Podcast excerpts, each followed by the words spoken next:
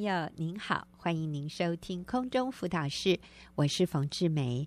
啊、呃，我继续请钟慧来到节目里面，跟我们分享临终陪伴和哀伤辅导。那啊、呃，钟慧你，好谢谢你，好几次了啊！我觉得这个主题实在是太重要了。上个礼拜，我觉得一个非常重要的，我们谈到的就是怎么样帮助一个临终的病人从容面对死亡。你提到说啊、就是一个口诀哈，让我们容易记得的：二人、三主、四道啊。二人指的就是要帮助他做人生的回顾，让他去回想他人生的意义。然后三主啊，就是嘱咐的主，就是那个遗嘱的主哈。我们要立遗嘱、预嘱，还有叮嘱。那呃，钟慧，你说其实这个部分你还想更多的说明一下？对，其实立遗嘱哈，就是说，呃，我们可以事先请这个病人，就是在他精神状况还很清醒的时候，他对于他遗产的安排，嗯，遗物的分配，甚至是不是要捐器官哈，就是他殡葬的安排，他丧丧礼要有什么样的形式？其实基于尊重他，嗯，不要忌讳谈死亡，就是让他说出他的心愿。哦，他他想要怎么样的安排，其实是一个蛮好，对这个病人是一个很好的一个一个预备心啦。哈、嗯。那但是对于家属也是一个很好免、嗯、免于就是说之后有很多的纠纷。其实看到很多人在丧礼的时候就开始，就是手足就开始争吵打架，就是为了那个遗产。是对，有争执这样。嗯、那我我觉得，如果我们可以在可以，就是说，对于呃临终的病人，他能够接受的程度，如果帮助他先做一些安排，真的是对于病人跟家属都是一个很好的一个预备。我想中国人真的比较呃忌讳谈遗嘱哈。很多人会说：“我都还没死，你想干嘛？” 但是其实你事先说清楚，或者写下来写清楚，你知道能够免除你的后代或者你身边的人，在你离开之后多少纷争或者呃纠这种叫纠纷这样的可能性哈。呃，我也听过一个人他说他他见过一个家族，就是这个父亲。过世，然后就有呃一些亲人，就有一个亲人打电话来，应该是一个孩子吧，他的儿子打电话来说，那个我没有到场的时候，你们不可以把棺材盖子盖起来，然后就说我们要把财产都讲清楚，这个怎么分，我我们才可以把爸爸的那个棺木把那个盖棺哈、哦，哇，就就就是搞不清楚啊，那个 棺材就盖不起来啊。好，怎么办呢？哈，但如果事先，我想这个父亲他如果都写清楚，都有经过这个叫做公证，哎，公证，那这个就没有需要吵架呀、诉讼啊，然后扯破脸这样的一个就没有没有这样的空间了嘛。就是我们都按照爸爸的意思做就好，好，所以确实。嗯，虽然我们好像有一点忌讳谈这个，但是啊、呃，想想为了我们身边的人的幸福，我们还是先把它写下来，会是聪明的做法。还有另外一个就是预嘱，就是医疗的生前的预嘱哈，就是说，嗯、在在家人可能。有时候会面对，就是病人他没有办法自主决定他死亡的时候，就是说他面对生死的时候要不要急救啊？嗯，这个问题，如果说事先你可以签署，就是放弃急救，不要插管啊，或是说电击呀，这些延长痛苦的措施，嗯，如果事先都有签下去的时候，家属不会犹疑，在面对有需要签签这样子的时候，你就会面临很大的压力。嗯，为什么不救？你为什么不让他急救？他可能还可以活过来。那其实，嗯、可是我我就看过有那个例子，就是说，嗯、呃，有家属看到母亲被宣告急救无效的时候，他那时候那个状况是因为那个急救要很大，那个嘴角渗血啊，那牙齿都断了，然后那个胸都淤青，嗯、然后他看到他妈妈那个样子的时候，他就心痛到说啊，我怎么让妈妈死前还受这么多苦？嗯、对，那如果说病人很早就可以签署这样子，他就不要急救，对，嗯、就可以让。让家属不会那么作难，嗯、觉得说，哎，好像背负那个很沉重的担子，嗯嗯嗯嗯嗯，或是他，嗯、呃，就是去世之后不会那么那么会有内疚说，说啊，我那时候没有急救妈妈，我是说我那时候让妈妈受这么多苦，这样，嗯，是，我觉得对家属很难了。对，你说要急救，那病人其实受很大的苦，然后最后还是可能走了。嗯哼，那你不急救。他走了，你又会有很多的内疚，哈。所以如果说事先病人就能够清楚表达，就大家就没有这样的一种内心的压力。嗯，嗯，这就是三主这个部分很重要的部分。嗯、那三主完就是四道，嗯、四道的话就是其实很好记，就是道爱、道谢、道歉跟道别。道爱、道谢、道歉。道别啊，这个好重要哎！这个其实啊、呃，大概一年多以前，中会教我们这些重点的时候，我就立刻运用了哈，然后得到非常好的回应。就是我们对于临终的病人，我们可以立刻就就做这四件事情：道爱、道谢、道歉、道别。我们也可以帮助他身边的人，跟他做这样的一种。啊、四道哈，好，那钟慧你多说明一下。这是那个赵可士博士他的，就是他提倡的，我觉得真的是很好用。就是道爱，就是说，嗯、对于他很珍重的人，他可以说出“我爱你”，我记得你的好哈，嗯、然后能够谢谢对方说，哦，我感谢有你，好，嗯、甚至对呃呃，他生命中很重要的人也可以跟他。感恩，然后也可以说出这样子的一个一个，就是就是彼此之间的感情哈。然后，所以，所以这个道爱是包含了病人和身边的亲人都要彼此道爱，对，不是只是病人对于还活着的人，也不是只有身边的亲属对于病人。我您强强调的是互相要做这件事。好好啊，嗯嗯，然后道歉的话也是一样，就是说，对于有有有亏负，就是病人觉得哎亏负的人，他能够说出道歉的话，嗯、然后取得对方的宽恕，是很很美的一件事情。然后如果说有人得罪他，他也能够饶恕，嗯，哦，他能够放下心中的那个心结，嗯，就是就是愿意。放下那个好像仇恨啊，嗯，那个就是他心里面的愤怒的话，其实是帮助他减轻他那个负担，让他可以哦走这一段临终的路的时候是很轻省的。然后道别就是说可以彼此祝，可以祝福，嗯哦，然后说呃再见，然后嗯、呃、就是放手，嗯，所以这四个道哈，道爱、道谢。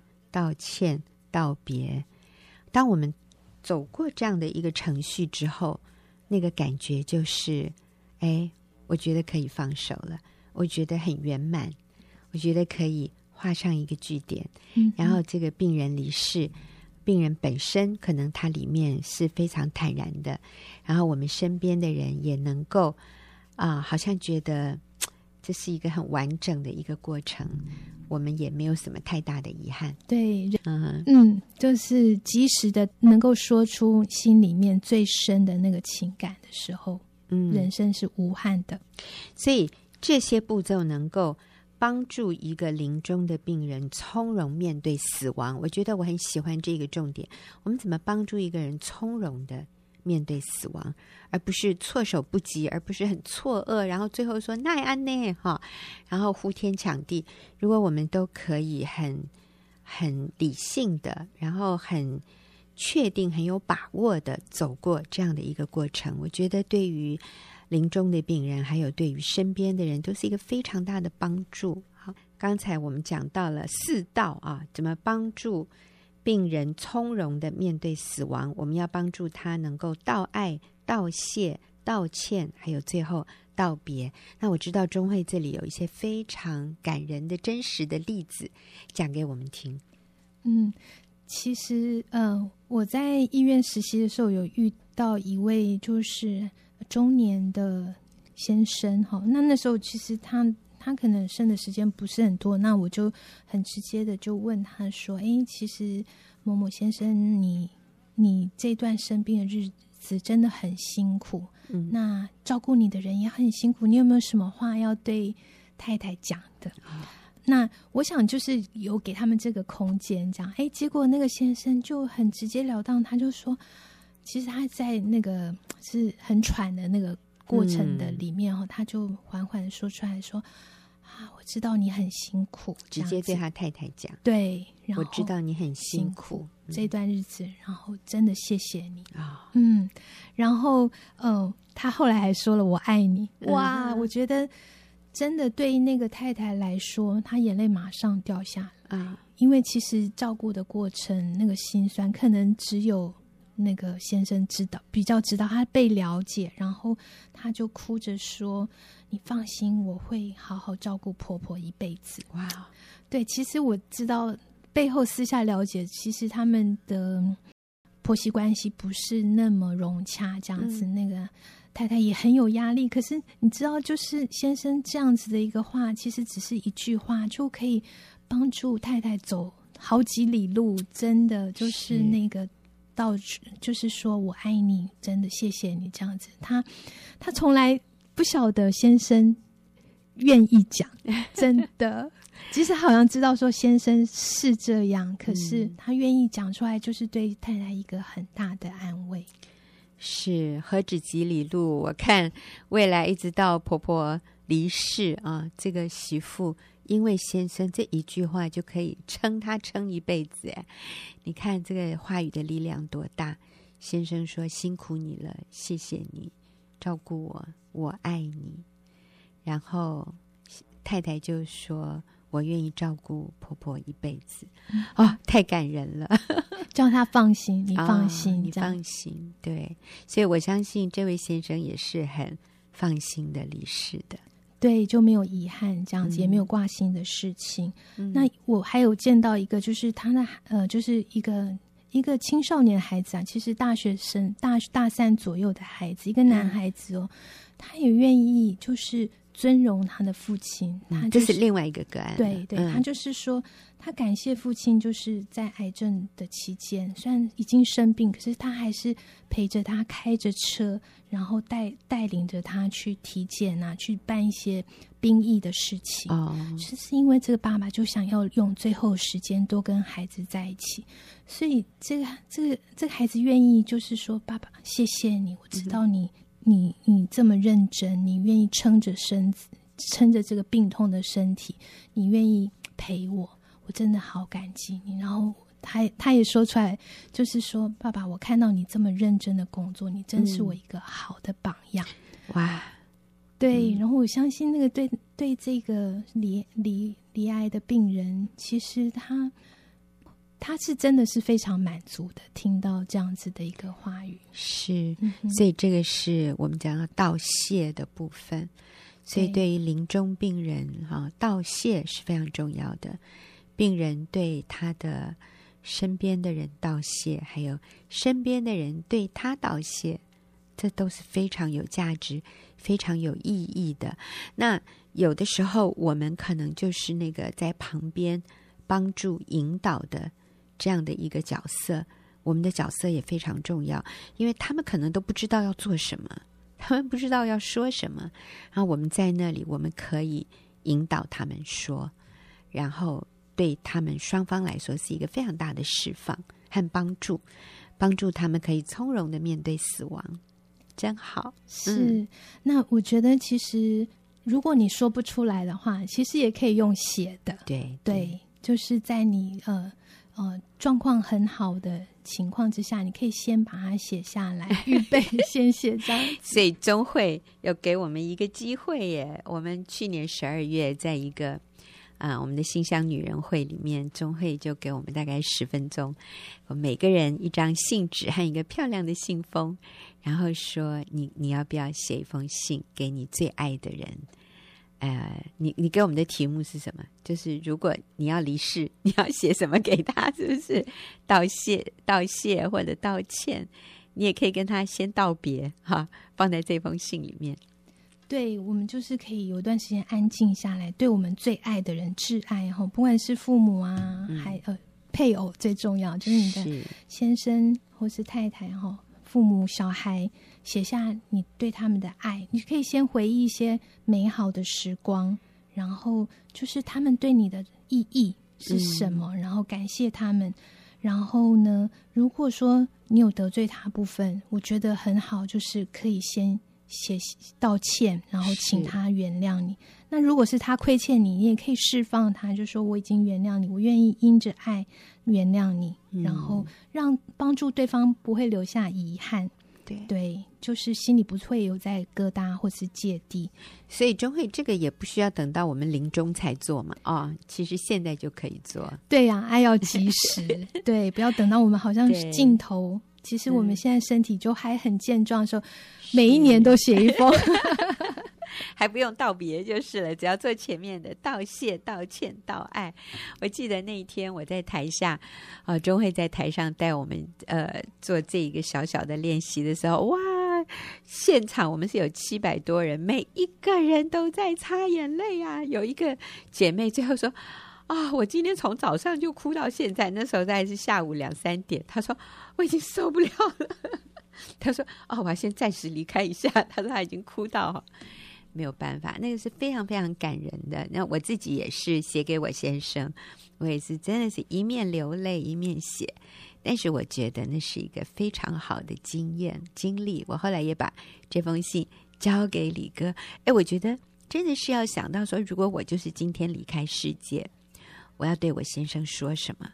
我就发现，哎呦，实在是太多事情要感谢他，太多爱还来不及对他说，那也帮助我们在日后就更珍惜，每天都要道爱、道谢，还要道歉哦，真好！我今天就在课堂里面，我公开的说，我今天要跟李哥忏悔。李哥说：“是要忏悔还是要悔改？”我说：“哦，对对，好，要悔改。对”对我们真的是抓住机会跟对方道歉、道谢、道爱。那你要跟我们讲最后一个例子，嗯、对不对？对，嗯、呃，就是这个姐妹，她就是其实是玉丽姐妹哈，那她已经离癌。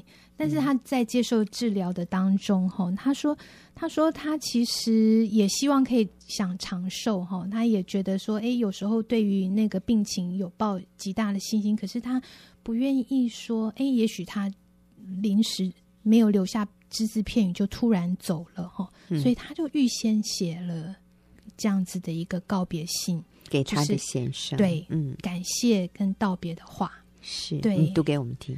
对，我觉得真的很感人。就是他说：“嗯、亲爱的老公，谢谢你这几年的陪伴跟照顾。虽然我常很白目，让你不开心，工作失去热情，让你受不了，但是你都没有放弃我，真的很谢谢你。如果我真的到了生命的尽头，请你一定要靠主坚强，因为我们只是暂时分开，将来我们在天上都会再见的。”在我们天上再见以前，请你一定要好好的活下去，让更多的人因你认识耶稣。老公，对不起，成为你妻子以来，真的没有好好尽过妻子的义务，很少煮顿好吃的，在亲密关系上更是大大的亏欠你，真的很抱歉。结婚这几年，也因婆媳问题让你很为难。感谢主，让我在有生之年，因为学到了学缘而修复了婆媳关系。我总算做了一件不再让你头痛的事了。我常让你为了钱紧张，请你原谅我，老公。我希望我走后你不会寂寞，不会难过，因为主耶稣会亲自取代他取走的。老公，谢谢你成为我的老公，谢谢你让我有信仰的自由。谢谢你包容我，常问你一些不想回答的问题。谢谢你爱我的家人，甚至比自己的爸爸妈妈、兄弟更多。谢谢你为我做的一切，谢谢。希望有更多的机会爱你的玉丽上。嗯，对，我觉得玉丽真的是很勇敢，那她也及时的说出她想说的哈。那她后来说，因为道谢，她更惊艳到她老公的爱。是因为在这个过程的里面，就是她更多的去回想的时候，就发现哦，先生那种那种说不出的爱，虽然有时候有一些嗯不是那么平顺的的过程哈。但是她在这个回回忆的当中，就看到老公他为她付出的，嗯、然后因为到爱，她就感受到那个爱的永不止息。嗯，而且她说道歉，她就惊艳到上帝赦免她，也嗯、哦，然后也彼此的饶恕，然后最后道别，她她自己可以勇敢的面对死亡。嗯嗯，嗯，其实这两天钟慧你还有跟他联络，嗯哼，他现在也是癌症继续在进展中，对、哦、对。然后他很棒的这个姐妹，她还告诉我说，嗯、我现在痛比我最痛的时候已经不痛很多了。我真是看到他的生命真的是非常的坚毅，嗯，嗯对。但是他也做了他能做的啊、呃，来预备。在未来，如果要离开世界，他是可以从容的面对死亡的。好，我们真的好谢谢钟慧的分享。下个礼拜我还是要请钟慧再来跟我们谈的部分，就是哀伤辅导的部分。那也呃，希望听众朋友继续收听我们的节目。那我们休息一会儿，就要来进行我们的问题解答时间了。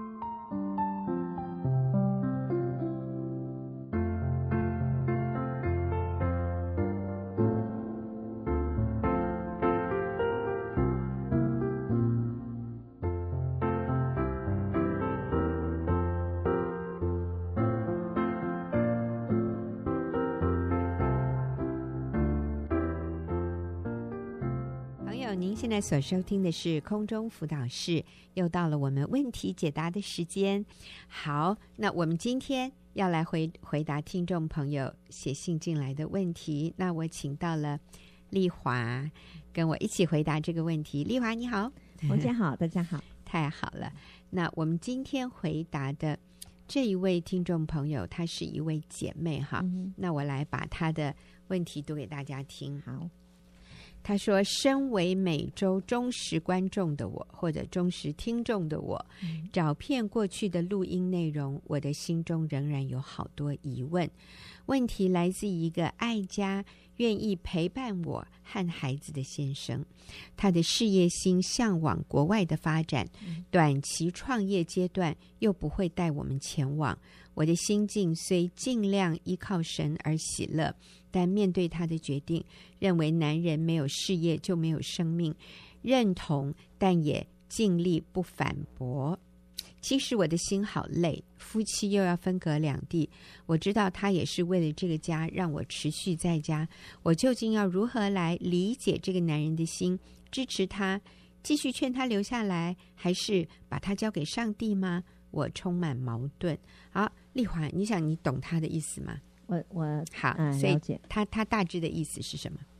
呃，他其实我觉得他们真的是一个很棒的一对夫妇哎。哦，听他这样讲，他的先生是一个爱家、愿意陪伴他的一个先生，嗯、是、嗯、而且为了他啊、呃，为了呃给他一个好的生活，因为这个人可能啊、呃，在他说为了让他持续在家，意思他就是应该是个全职家庭。这个哎，这个姐妹。对，嗯，然后所以。他先生也是想要给他一个好的生活，嗯。啊，然后那但是这姐妹也很棒，就是她也很想，她、嗯、是很想跟着她先生一起到国外去的，但是好像又嗯时间创创业时间很短，嗯、所以他先生可能也觉得不这么短，我去去就回来了，所以 你也不要来了，哦、是 对，所以姐妹又很想理解、嗯、要怎么办呢？她又很想跟着先生一起，嗯、所以她觉得。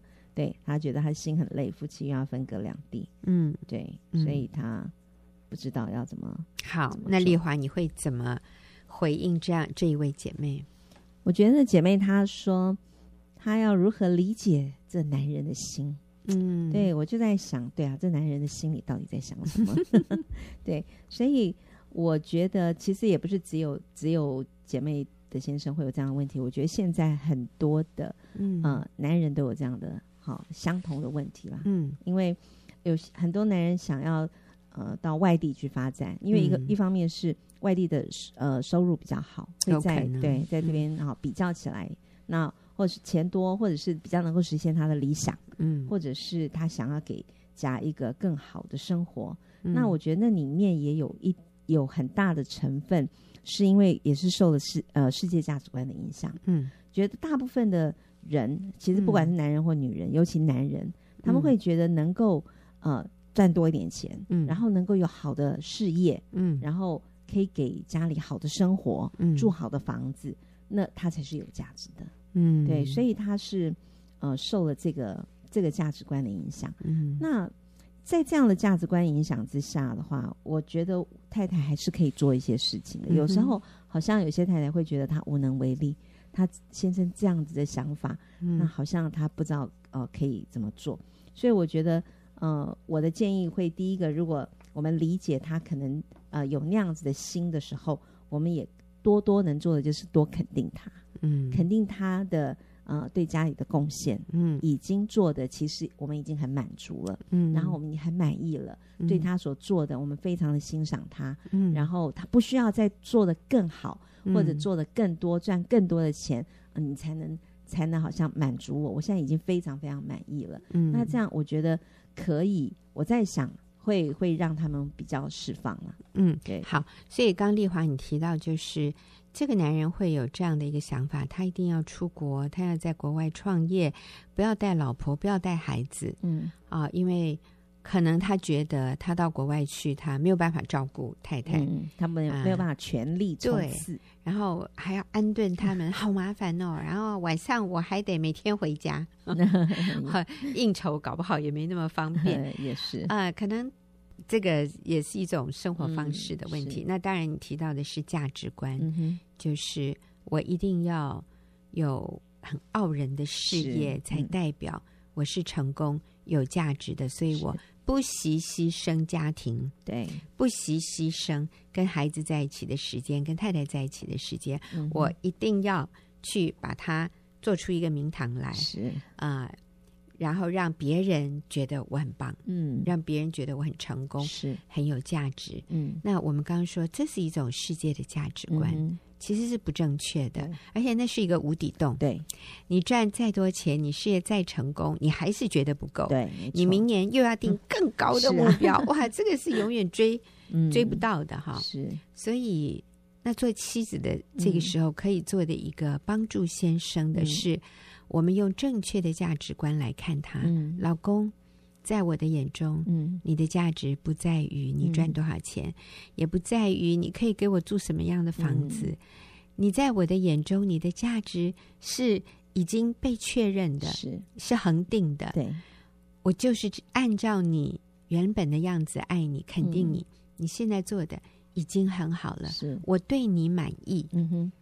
所以我觉得是当一个男人，他要先确定自己的价值，是然后他再去表现，再去负起责任，呃，为家奋斗的时候，他就不会过头，嗯、哼他就不会啊、呃、过犹不及，就是有的时候又太过头了。那或者当他达不到一个理想的时候，他非常挫折，嗯、他就自暴自弃。对，没错。因为这个时候他就觉得他所有的价值都被否定了。嗯、其实每一个男人。在他的自我价值感上都有这种危机，嗯，就是我需要透过我工作的表现来确认自己的价值。是如果我表现的不够好，我我就是被否定的，所以我一直要鞭策自己。那但是你就会发现，他再怎么做，他都对自己不满意，啊、他还是不满足。所以太太在这个时候，如果能够有正确的价值观，嗯、我们是可以。帮助丈夫的，我们是丈夫的帮助者，嗯、我们可以帮助他从一个正确的角度来确认他自己的价值，嗯、就是透过赞美、肯定他已经做到的部分。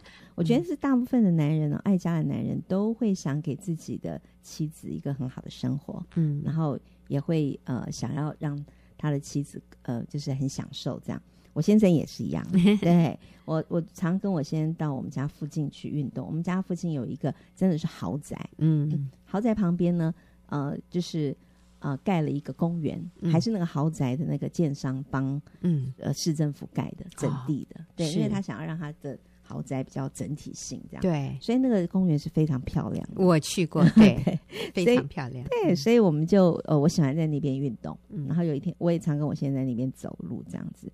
有一天我们在那边走路的时候，我先我们手牵着手一边走路，然后他就说，他就看着那个豪宅，然后就跟我说，有一天我一定会买一栋给你的。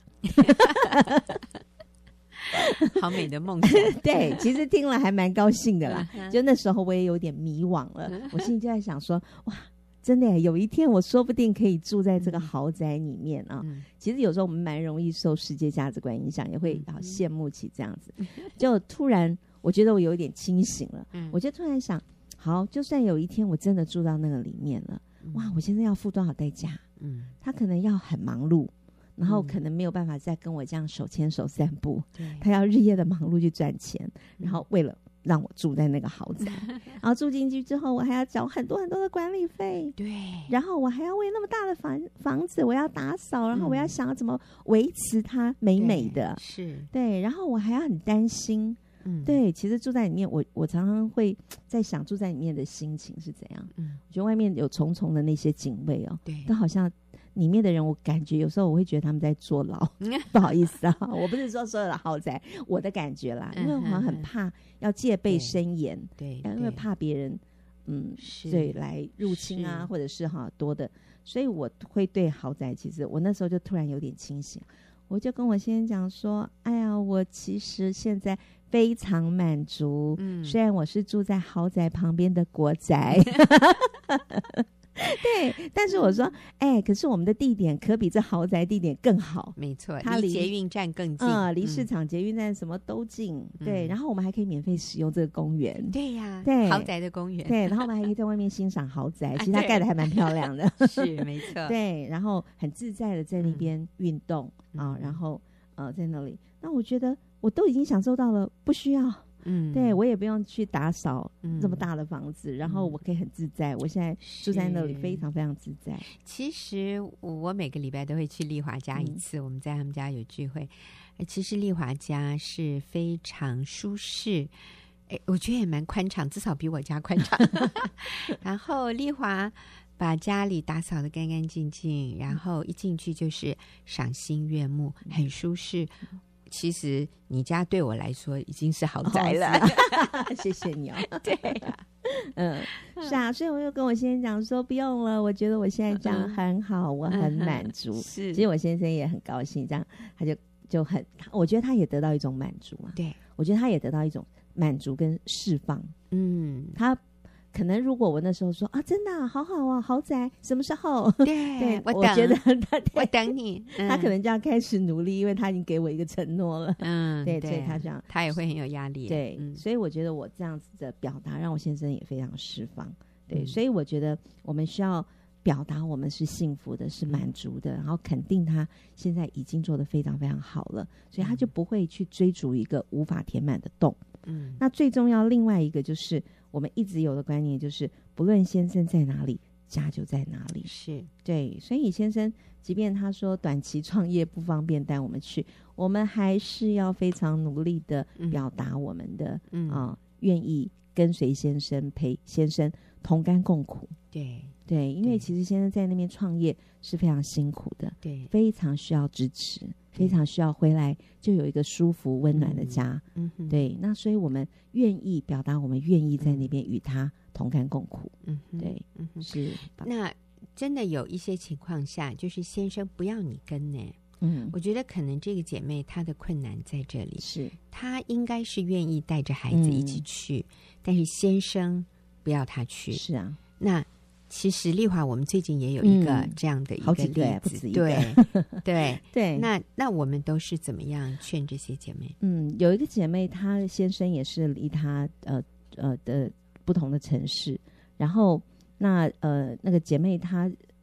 呃，这个可能跟这个又不太一样，那个是有婚姻有状况，是真的有外遇了、嗯、啊。那这个看起来是没有。那姐妹就呃，当然他在住居住的那地方环境是非常好的，嗯、然后他也舍不得离开他的地方嘛。嗯、那我们的我们劝他是先生在哪里，好、啊、家就在哪里，所以我们鼓励他离开他的居住的地方，然后去跟他先生搬到他先生附近。他也跟他先提了，可他先反对，而且极力反对啊、嗯，甚至表达说：“你不要来，你来我也不会、嗯、照顾你、嗯，我也不会来见你，嗯，我就是反正我就是你不要来就对了，嗯。嗯”可是我们还是鼓励这个姐妹嗯说：“你要去，至少你要离她近一点。”嗯，虽然你可能没有办法跟她现在住在一起，但是你要离她近一点。嗯，那离她近一点，她才有机会回家。对，要不然你现在离那么远，她怎么回家？是。那果然她搬去了，就。嗯后来呢，也是姐妹带着他去找房子，根本他先一点都不管这件事情。嗯嗯、后来当他真的在那里以后，他也发简讯，还是呃关心他先生。就他先生就渐渐回来的次数越来越多，越来越多。是，而且他先生非常享受回家，越来越、嗯、真的很离得近的时候，先生才可以回来。嗯、然后最重要，我们也要改变，让他回来的时候是非常舒服的。对，所以那先生是非常喜欢。现在是非常喜喜呃喜悦回去，嗯，对。